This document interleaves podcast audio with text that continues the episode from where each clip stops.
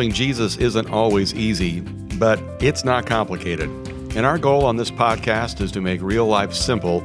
And one area that is very complicated for all of us is money. How do you get it? How should you spend it? When do you give it? And how do you keep it?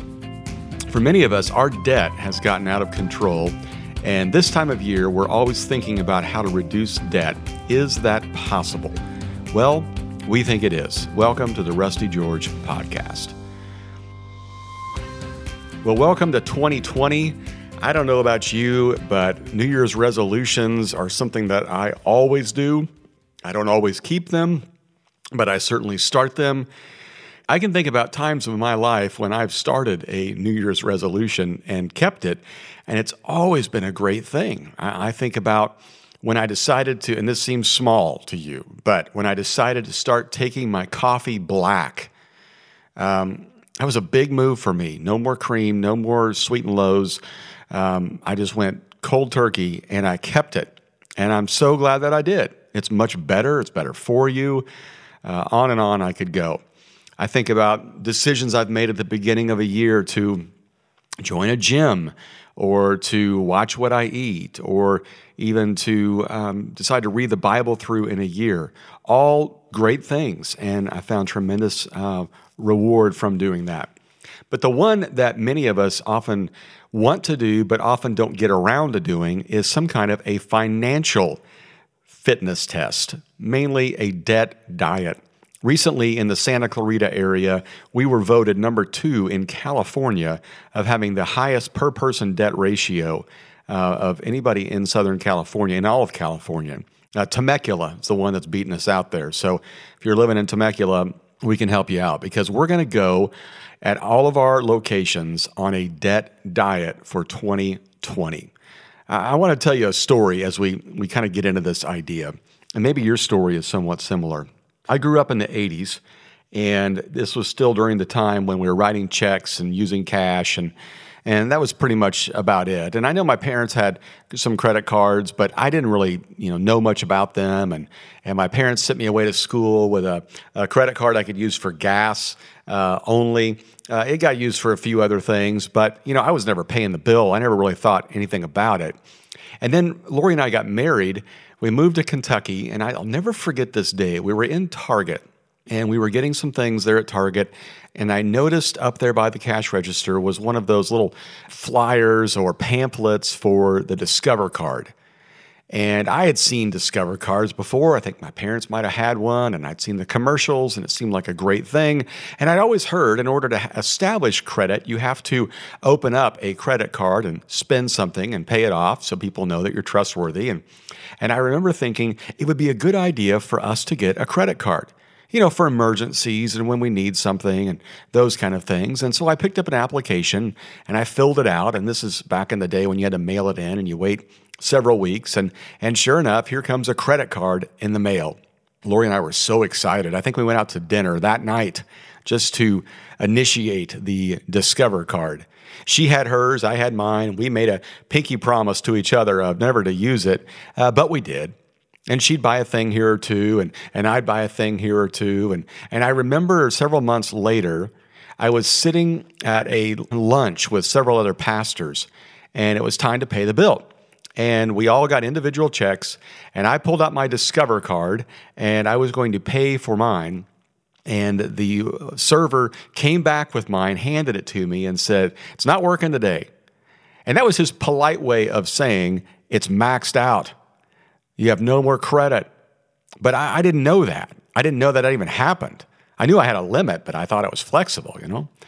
So I, I went home, and I made a couple phone calls to Discover, and I said, "My card's not working." And they said, "Well, that's because you've maxed out your card." Now, I, I was a little stunned by all of that, and, and it was all new to me. Now, I can't be the only one. I can't be the only one that's has that has some questions about money and managing it and debt and credit and investments and all those kind of things. And, and maybe you think, well, I, I should know better. I should be smarter in this than I am. Uh, but I remember hearing Larry King himself say, "I've never been good at money, so I just hired someone to do it for me." This is Larry King. This is one of the smartest guys on the planet. And sometimes, for many of us, it's just an area that we haven't been educated in, or, or we just don't understand, or we've not had it modeled for us well. Well, I was introduced not long after that to a series of video teachings. And when I say video, I mean video cassette, V H S. And it was called Financial Peace University, and it was done by this guy that sounded a little bit like he was from the South, had all kinds of little cliches and sayings and uh, those kind of uh, you know slang, and and he taught on money.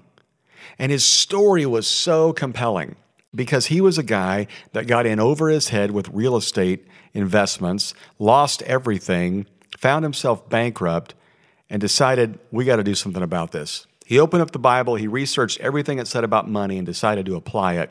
He got himself out of debt, and he and his family began to teach these principles in something called Financial Peace University. Now you fast forward about twenty years, and now Dave Ramsey Solutions has become an incredible enterprise that helps churches and individuals and businesses get and stay out of debt. He's a New York Times best-selling author with Total Money Makeover. His call-in shows are heard around the country, and he has helped people get out of debt with something he calls Financial Peace University.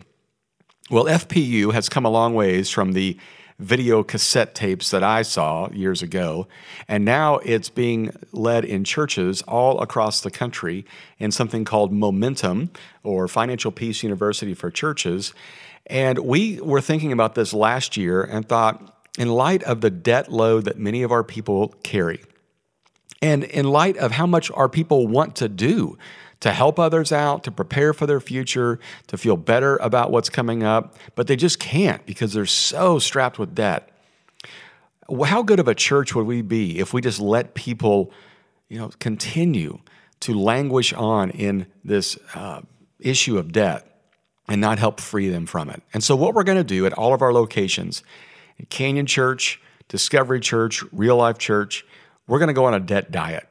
I'll talk about it on the weekends for about four weeks, and then we're going to join groups of people that will meet on our campuses and in homes and go through Financial Peace University. It's really simple to sign up. You go to one of our websites. You could go to real life church dot org and find out more, uh, or Discovery Church or Canyon Church, any of the the websites from your locations, and find out more about this and sign up. We would love to have you be a part of it.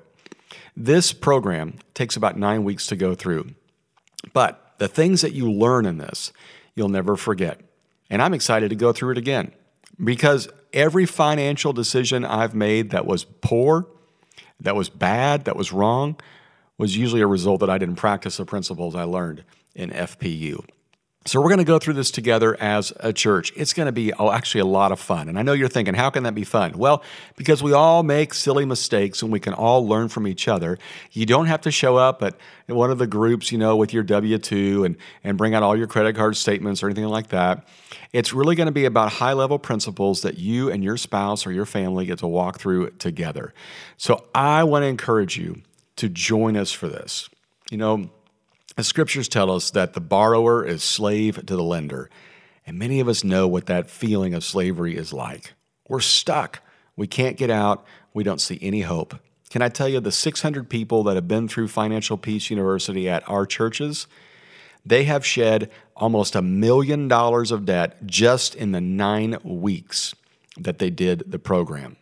Now, we're going to put thousands of people through it right here in Southern California at our locations, and I think the change will be exponential.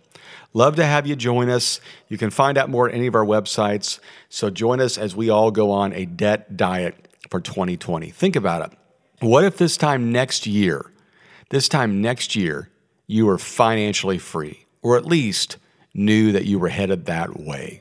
Wouldn't that be great?